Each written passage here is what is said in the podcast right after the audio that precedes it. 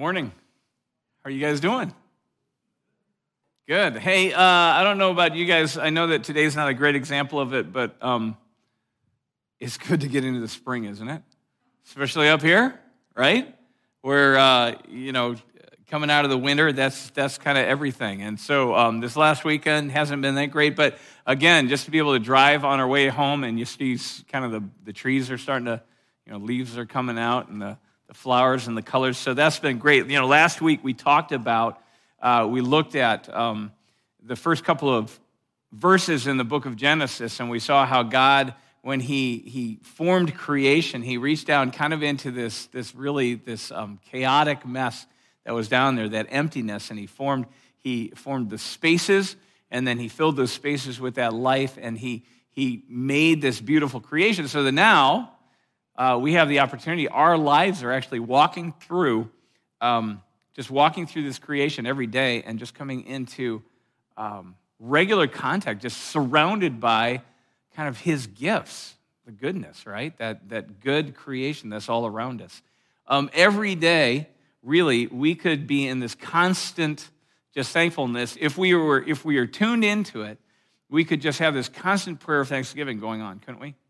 Of just as we come to gift, and then gift, and gift, and gift, and gift, goodness, and goodness, and goodness that we're surrounded by. Amen?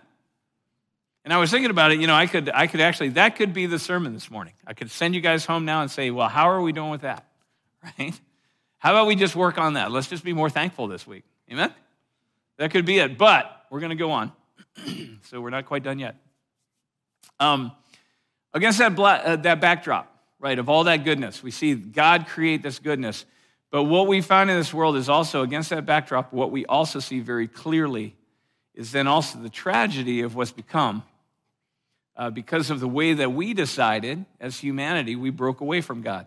We broke away from his ways. We said, we're going to do it our way. We're going to break away from your wisdom. We're going to make up our own wisdom. We're going to break away from the ways that you've wanted us to use creation. We're going to figure out our own ways to use this. And we see against that goodness, don't we? We see that tragedy of what's become, of the brokenness that's entered, that in the way that it's impacted this world, the way that it's impacted us in this world.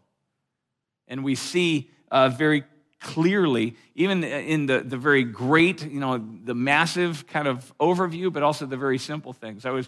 As we were getting into this series about the element, out of our element, and talking about these elements, you think of something as simple as like water.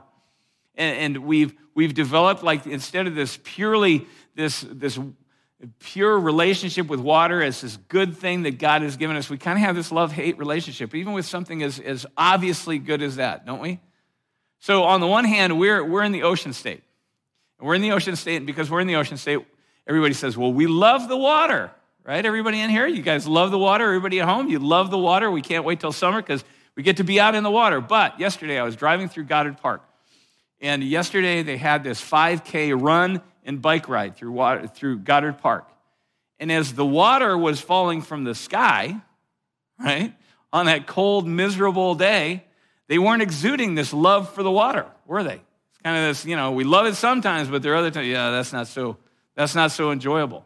We love it when the surf, we go down and we see the surf pounding on the shoreline and the rocks, and it's so beautiful, even in the midst of a storm. But the storm gets too big and the surf becomes a surge.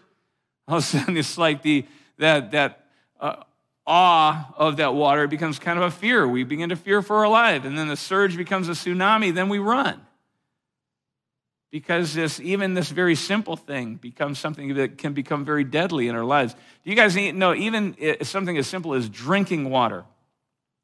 We can't do without it. We can't go, but only a few days without water. But if we drink too much, too quickly, even water becomes a poison to us. It can kill us. And I think all of that just shows us that, there has been this disconnect in creation. And it really started at that moment that we said, you know what, I'm going to break away.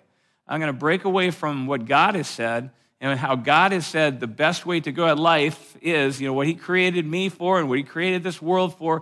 I'm going to start using it the way that I want to.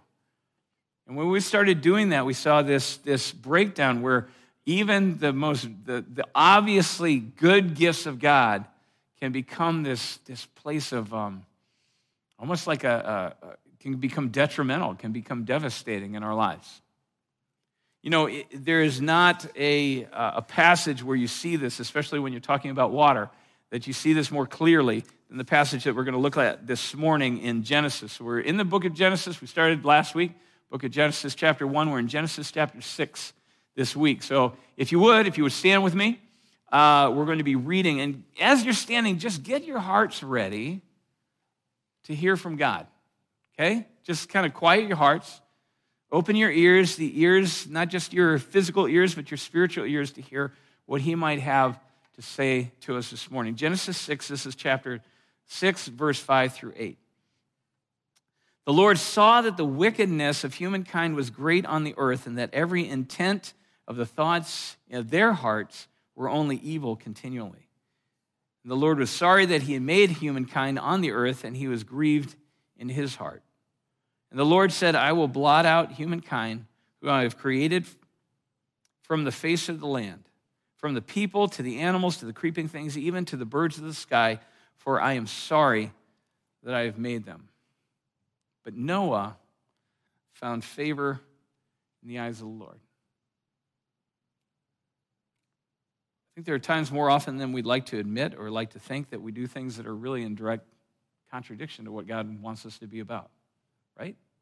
I mean, every one of us, we know that. And we find that in those times that those things that were intended to be gifts and intended to be life-giving in our lives, they become our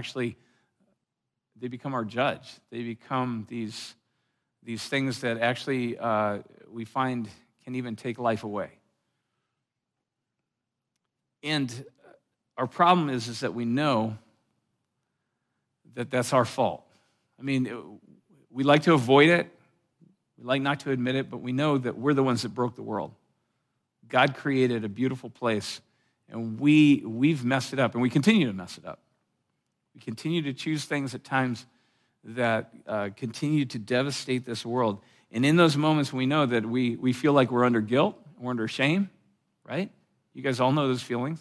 I know those feelings. And we know that that's our natural environment. That is, if we talk about living in our element, that's our element. Because we know what we've done, and we know that the judgment that comes, we probably deserve it.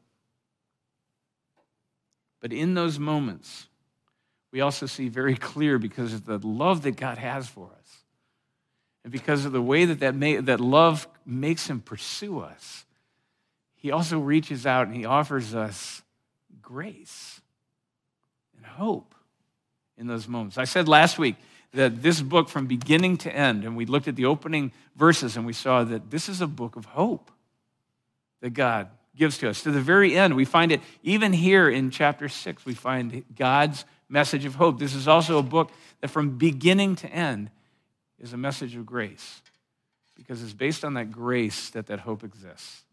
Because even when we have those things that we have messed up so thoroughly, God still reaches out, and he seeks to bring us out of our element, out of that guilt and shame, into his favor and out from the flood. Amen? Father, this morning, we want to hear your message of hope to us. Some of us right now are in that place where we feel that weight of shame, that weight of guilt, that weight of judgment, that weight of condemnation, and we can't wriggle out of it, because some of us, all of us, if we're honest, we see how we've had a part in really making a mess of things. Things that you intended for beauty, you intended for good, and we've ruined them. And that responsibility falls on us. But Father, in those places of weight, in those places of condemnation where even our own hearts condemn us, you said that you've reached out to us, just like you did to Noah, in order that you might bring us out of that guilt, out of that condemnation, and you might rescue us and bring us into your favor and out of this flood. So, Father, this morning, I pray that our hearts would be open, our ears would be open, that we would hear very clearly this word of grace that you have for us this morning, because we need it. We need it every day. So, Father, we pray that you'd speak to us clearly in your voice. We pray this in the name of Jesus, who has given his own life, that these gifts might be available to us by the power of the Holy Spirit who works these things in us. Amen. Amen. Have a seat. When I was in high school, there was a guy in our church that he hired me and he hired a couple of my friends to come and do some yard work for him over the summer. And he lived out on this lake, and it was over the summer, and there were a couple of days that got pretty hot, and he said, you know, if you ever want to, just bring your swim trunks. You can go swim in the lake, you know, cool off afterwards. And so we were there one day, and it got really hot, and we got to the end of the day, and we said, you know, let's go swimming, but none of us had brought our swim trunks. And no, this isn't a story about skinny dipping or anything like that, because we're in the middle of the neighborhood, too, middle of the day. We're not about to strip down, and, you know, so instead we say, you know what, let's just try this. Let's go swim in our blue jeans, right? And so we start, we take off our shirt and our shoes and socks and empty our pockets out. We start wading out there. We start, you know, swimming out to this there was a raft that was out about 100, 150 yards out into the lake. And we start making our way out there. Now, if you've ever tried swimming in blue jeans before, I don't know if you guys have ever done that, but they have this incredible ability to soak about probably 10 times their weight in water. And suddenly they become clingy and heavy, and just swimming is miserable, which is why you don't see a lot of people, you know, out of the beach swimming in blue jeans. One of the reasons. It also looks silly. But we were out there, and so we're struggling to make it to this raft. Well, I make it to the raft. One of my friends makes it to the raft. We turn around, and we see that our other friend, he's about halfway out, and he's not going to make it. And he is really struggling, to the point that we knew just looking at him, he's going to probably drown right in front of us, and we're tired at this point, but he's going to drown in front of us if we don't go right now to do something. So we dive in. And I mean, it was probably the most ungraceful thing you've ever seen. But we ended up getting him to the shore. And he was none the worse for the wear, thankfully. He was, you know, he was pretty hopped up on adrenaline at that point. He was pretty terrified, but, you know, he was safe. And that was probably the closest I have ever been, where I saw this really face-to-face with this stark kind of contrast of what a blessing water can be, but also what a threat water can be in life. And I had never really thought about it. I had never seen it that close before. Well, in Genesis chapter 6, we see the same contrast that's brought out.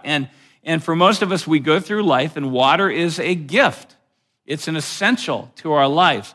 But in Genesis 6, this contrast between this kind of the good side and the dark side of water is brought out very clearly in the story of Noah.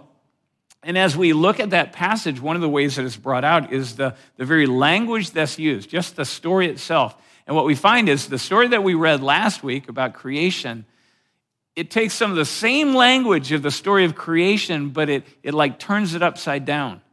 So it almost becomes this story of uncreation in chapter 6. And so in Genesis 1, you see God looking out over, and one of the things it talks about is the waters and the deep, and it's kind of this uncreated or this unformed just kind of depth and chaos of just this watery flood that's out there. And God speaks into it with his word of creation. And out of that, he brings into being the seas that are bounded and the dry land and the beauty of creation. He creates all of that. And as he sees it, it says he sees it, and he says, it is good. Right? Well, then you get to chapter 6. And he doesn't start with the word. He starts with seeing. And he looks out over all the creation that's been created, and he sees the creation, and he says, this isn't good. In fact, this is wickedness. This is evil. This is brokenness like was never intended, to the point that every thought down to the core of humankind's being was wicked continually, was evil continually. He said, this isn't good. And so instead of speaking a word of creation, he speaks this word of judgment, this word of uncreation. And he says, I'm not going to build, I'm going to blot out. In fact, I'm going to wipe out everything. I'm going to wipe out it's not only going to be humankind, but it's every blessing that I have surrounded them with, that I have filled this world with. And again, he just emphasizes that this world was created for our benefit, for our blessing. He says there's no humankind there. There's no reason for all of creation. This world was created for them. So I'm going to wipe it all out. Now, contrary to some people's opinion, when God did this, he wasn't happy about it. In fact, if you read this account, it says, in the same way that humankind, our heart, to the very core of who we were evil through and through, that God, it says, he was devastated. He was grieving in his heart, to the core of who he was. And so we find that judgment isn't something that God, he just explodes and reactively against something. He says, oh, you're not going to, and he crushes us. Instead, judgment is something that patiently just comes into being because it reaches this point that it's this irresolvable sorrow that develops in God's heart and a regret that there has to be this. And so what we find here is this uncreation story, to the point that throughout the rest of the Bible, we find that when it talks about God's judgments, these moments when God, in this grief and in this sorrow, feels that he just regrets that things have become so broken and he needs to just kind of wipe things clean. Whenever you see that, oftentimes it's referred to as the flood of God's judgment, the flood of that moment when things have gotten so bad that God is just, he's like, I wish it would have been better had I never brought this into being. And one of the things that we have to be careful of and we have to be aware of, we have the ability, we have the capability to bring things to that bad of a place. That's the kind of power God has given us. That's the kind of freedom God has given us, that we could bring things to that kind of a place. But isn't it amazing, the last line that he tags onto the story? But Noah found grace in the eyes of the Lord. Even in this uncreation story, there's hope. Because this is a word of hope. God's word is always full of hope because it's always a word of grace. And Noah found favor. Noah found grace that was extended to him in the eyes of the Lord. Now, we need to know that. We need to know that because we live, like I said, our native environment, our element is that we live under shame and guilt and condemnation, and rightfully so. We, in our most lucid moments, we accept that. We admit that. We say, yeah, I don't deserve the good that I see. I do deserve the judgment that may come upon me. And so we live on the weight of this. It's kind of like the gravity that we feel holds us. It's more like the atmosphere that we just feel constantly pressing down on us. And we just feel like we've gotten so used to it that we're like, well, I guess this is just what life is. You live under that constant weight of guilt and shame, and we just got to deal with it, get used to it. And what the Bible tells us is that we know we're not great people. We know that we are aware of that. We might try to deny it. We might try, but again, sometimes when we don't have to go far where we really think about it, we know that we can be, and we have been in our lives. There have been times that we have been conniving, we have been manipulative, we have been hateful, we've been hurtful, we've been selfish, we've been self-centered, we've been greedy, we've been deceitful. We know that. And we know that if we look at any of our, the Bible doesn't let us off the hook to say that, it's somebody else, the devil made me do it, somebody else made me do it.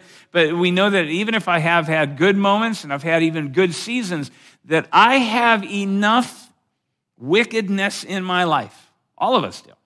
Things that I have, and all that I mean is I've done enough bad things to other people that have cost them. I have done enough things that I have tried to gain something for myself at the expense of someone else, whether it's a word I've spoken or an act I've done. I've done enough things in my life. I know I have enough in my life that I do not deserve the goodness of God. I know that. And we all know that. And the way that we can tell we know that, that we know that guilt and shame is our native environment, this is where we live, is because when something bad happens to us, think about this, when something bad happens to us, we don't get like a straight single conversation that goes on in our head. We have this like ping pong conversation, don't we? God, that's not fair. Well, unless you're thinking about the one thing I did. Yeah, that makes sense, right?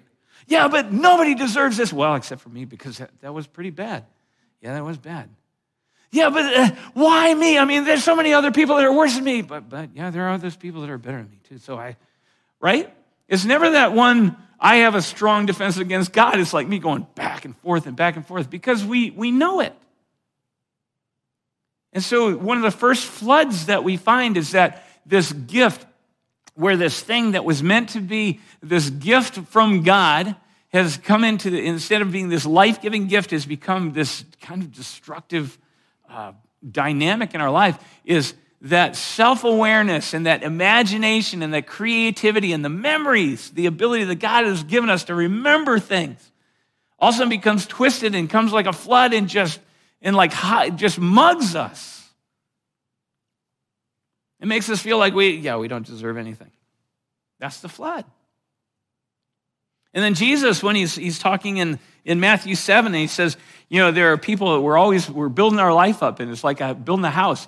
And he says, depending on the foundation that you have, right, that you know a flood's going to come. And the flood's going to come and it's going to crash against the house. It's going to crash against your life. And for those who have one foundation, it's going to stand. But for those who have another foundation, a weak foundation, it's just going to be wiped out. We go, man, that's life. That is so true. But do you hear the grace even in that's offered? He says, yeah, but there is a foundation. There's a rock that's available to build on. And God says, so build on there. There's hope. You can survive this flood. You can survive. The house can stand. Just sink it into the right foundation. The same way as hope was found and grace was found in the story of Noah, where he says, yeah, the flood's coming, but there's an ark. I can show you how to build a boat that will lift you up and carry you through this storm and set you safely through it on the other side.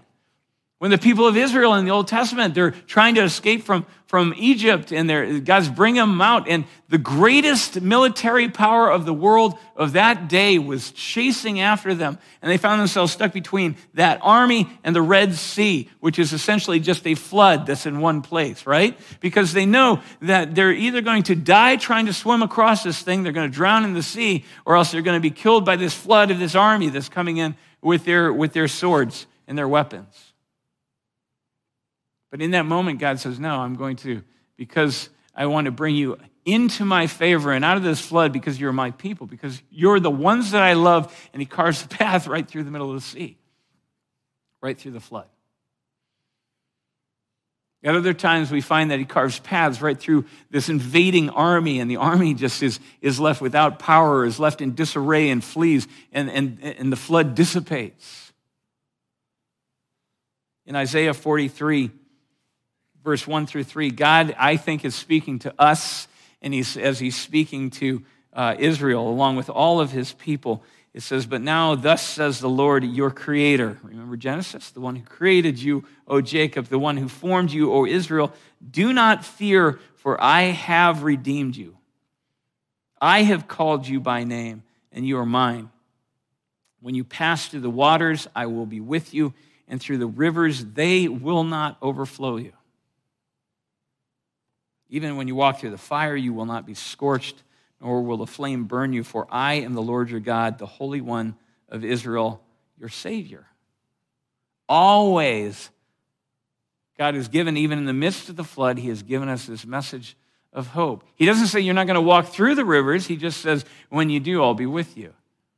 He doesn't say that the flood's not going to come. He says, if I'm with you, it won't overflow you. I will always bring you through it. You know, in the New Testament, it says that when we celebrated baptism of a couple of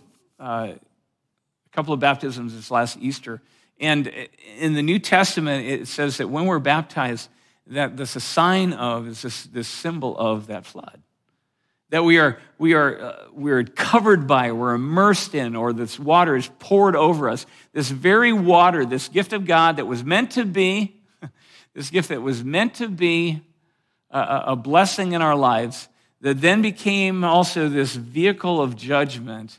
And now God, it says, He has taken that, He's like transformed it one more time. And we're immersed in this water that has become this flood, this flood that represents God's judgment, this judgment that should wash us away with our sins. It's this flood of that constant shame and guilt and condemnation that surround us. It's this flood, even the flood of death that all of us are consumed by at the end. And He says, you're immersed in it. But He says, I don't leave you there.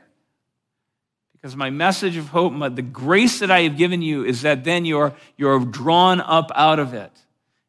In the same way that we are baptized into death with Christ and we're pulled out of it as a sign that we're brought through it into new life because of Christ.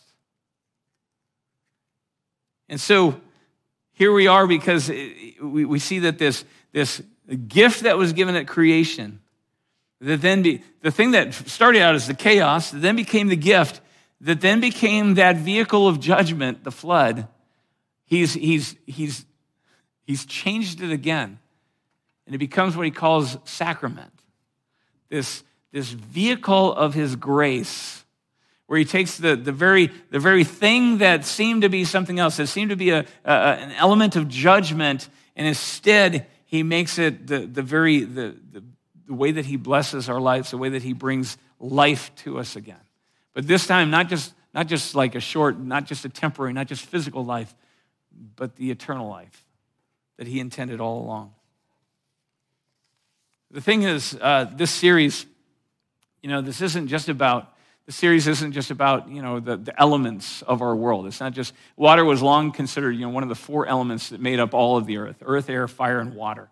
Right? And so they believe that everything was made out of a certain amount of those four things. But we're not just here to talk about water. We're not just here, we're not just here to talk about the guilt and shame that we live under, that becomes the element of, you know, in our element, our native environment. We're not here just to talk about those. It's really talking about the Holy Spirit. We're talking about how God, through the power of His Holy Spirit, what He does, what we talked about last week, where He reaches down into kind of that chaos, into that judgment, how He creates something new. And it's always through the power and the presence of His Holy Spirit. And we see this in this, that we're not talking about water. We're not just talking about baptism just dunking people in water. No, we're talking about how God takes that common water, and He makes it something so far beyond anything we would have imagined, that He makes it actually the vehicle that He uses as the vehicle of our salvation. He brings us into Christ, into that one who has become kind of like Noah had his ark. Well, we have Jesus, who brings us through the judgment, that brings us through that condemnation that we deserve. And instead, He becomes a shelter for us, so He brings us safely through and brings us to the other side. Jesus said, just like in the days of Noah, this world's going to end too. We're well on our way to a path where the brokenness is just this, it constantly brings this sorrow to God's heart. And in His patience, He waits. In His patience, He gives us room to hear that message of hope and hear that message of grace and reach out and receive that. But there is coming a day that He will undo this world, and all that will remain is the new world that He is bringing about. In the same way that He brought Noah through this flood, and all that remained is what He brought through it. What's funny is that in the Bible, when when God talks about the Holy Spirit, He says He's a lot like water, but He's like a new kind of water. In this water, we found that this water became corrupted. This water became both our friend and our enemy in many ways. But he says, no, the Holy Spirit's like water, except he can't be corrupted. He'll never be the one who turns on us. He's the one that he satisfies our spiritual thirst. But he will never be so filled with the Spirit that we're crushed, that we're destroyed. He says that he is the one that pours over us and washes us clean from the stains of this world and the stains of our sin and the stains of our habits and our addictions and our brokenness. He washes us clean from that. But he will never be so covered by him that we can't breathe, we'll never be crushed by him. He is the water of this. And he even says that the Holy Spirit is the one that pours out from the deepest part of us, that deepest part of us that in the days of Noah that people were using to create evil, every kind of evil they could think of. He says he comes from that. He begins to fill, and he's like a spring that comes to that part, and he pours out from us like a river, like a flood, but not a flood that destroys. Instead, it's this flood of that message of that hope and that grace. God is reaching out, that hope and that grace that this world that still is covered by, just lives under that cloud, that weight of condemnation and of guilt and of shame. They need to hear that message of freedom, that message of salvation. Now, in the days of Noah, only his family was allowed in that ark, but today it says, you know what? Today something greater than Noah's happening here. It's a greater rescue, and it's a greater salvation, because it's not just one family, this family or that family. It's anyone. It's everyone is invited to have a place in this vehicle, this vehicle of grace, of salvation that we find in Christ, because God, his desire to bring us out of the very flood and to even use the very water of that flood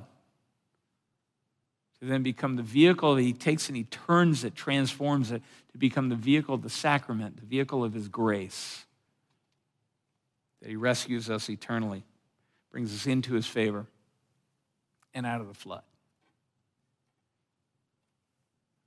Amen? God is a good God. What do we do with that?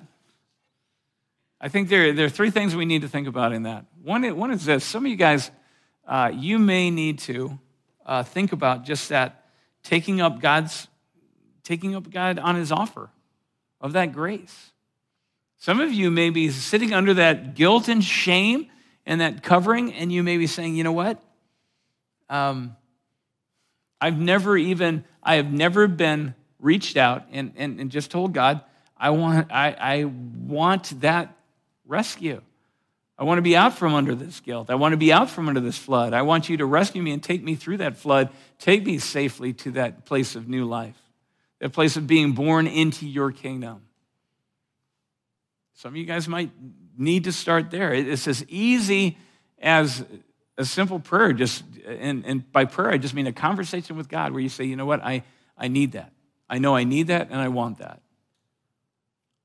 Taking him up on his invitation, that in Christ you might be rescued, that by the power of his Holy Spirit, he might bring you into that place of salvation and into that place of rescue. Some of you guys, I think it may be that it's the idea of, you know, so first, it may be take God up on the offer. Second, it may be be baptized. And for some of you, it may be that literal baptism of just following Christ. And he said, you know, if you're going to follow me, be baptized. Be immersed into that judgment. Be immersed into that place of sacrament so that I might pull you out and you might show the world that God has immersed me into judgment, but he's brought me out into salvation. And it may be something, but there's something that goes on in baptism well beyond just getting wet. Because baptism isn't just something that happens one time. Baptism is something that then we live out every day after that. As we live under that process of, it says, the washing of the water that is of the word. This washing, this covering, this washing of the Holy Spirit as he transforms us daily into the image of Christ. And some of you guys need to put yourself under that fountain, under that flow of the Holy Spirit as you just let him pour over you. And there are some ways you can do that. I know that some of you, Pastor Cheryl, if you talk to her about where can I be that I can be in touch with the Word and interacting with the Word in a way that it can transform me, because we have rooted groups that are just get kind of a basic overview of what's happening, of what the church is, of what God wants to do in your life. We have ID groups that take us deeper into finding out what is God doing in me specifically. You can talk to Pastor Cheryl about those. We have Bible studies that we have groups of people that are getting together just saying, I want to just get in here and let God's word wash over me and change. That's part of what being baptized and changed into the image of Christ is. It's constantly putting ourselves under that transforming power of the Holy Spirit through his word. 3, I would say some of us just need to live into the reality. Just remember who we are. We've already been brought through. We've been connected with Christ. We've been placed on that ark. So when those floods hit, don't fall back into the old ways you used to have to deal with them. Don't try and take it on in your own power as if somehow you have to deny it or you have to just... Yes, the flood has come, but you're no longer out there on your own in that flood. You have been brought into Christ. So live into that new identity. Live into that the promises of who he says you are. God, you've said when I go into the flood that I'm not going to be alone, that you're going to walk with me, and it's not going to overflow me. God, you have told me that this flood, that there's nothing in this world that can stand against me that's going to crush me because of your Holy Spirit, who now gives me life, is going to always be bringing me into life, not into death. There's no downside to this new water I've been given. You know, John the Baptist at one time, he said, Jesus is going to be greater than me because I baptize in water, but he baptizes in the Holy Spirit. Do we lean into what it means to be people of the Holy Spirit, people who live in the power and the presence and the promises that are brought to us and the transformation that happens in us through the power of the presence of the Holy Spirit, who live in this constant awareness of the river that just gushes out of us and that is made available, this hope and grace that are for other people? Do we realize and lean into that we are constantly living as those that are like these pictures of what it means that God wants to bring us into his favor, into his hope, into his grace, and out of the flood? Amen?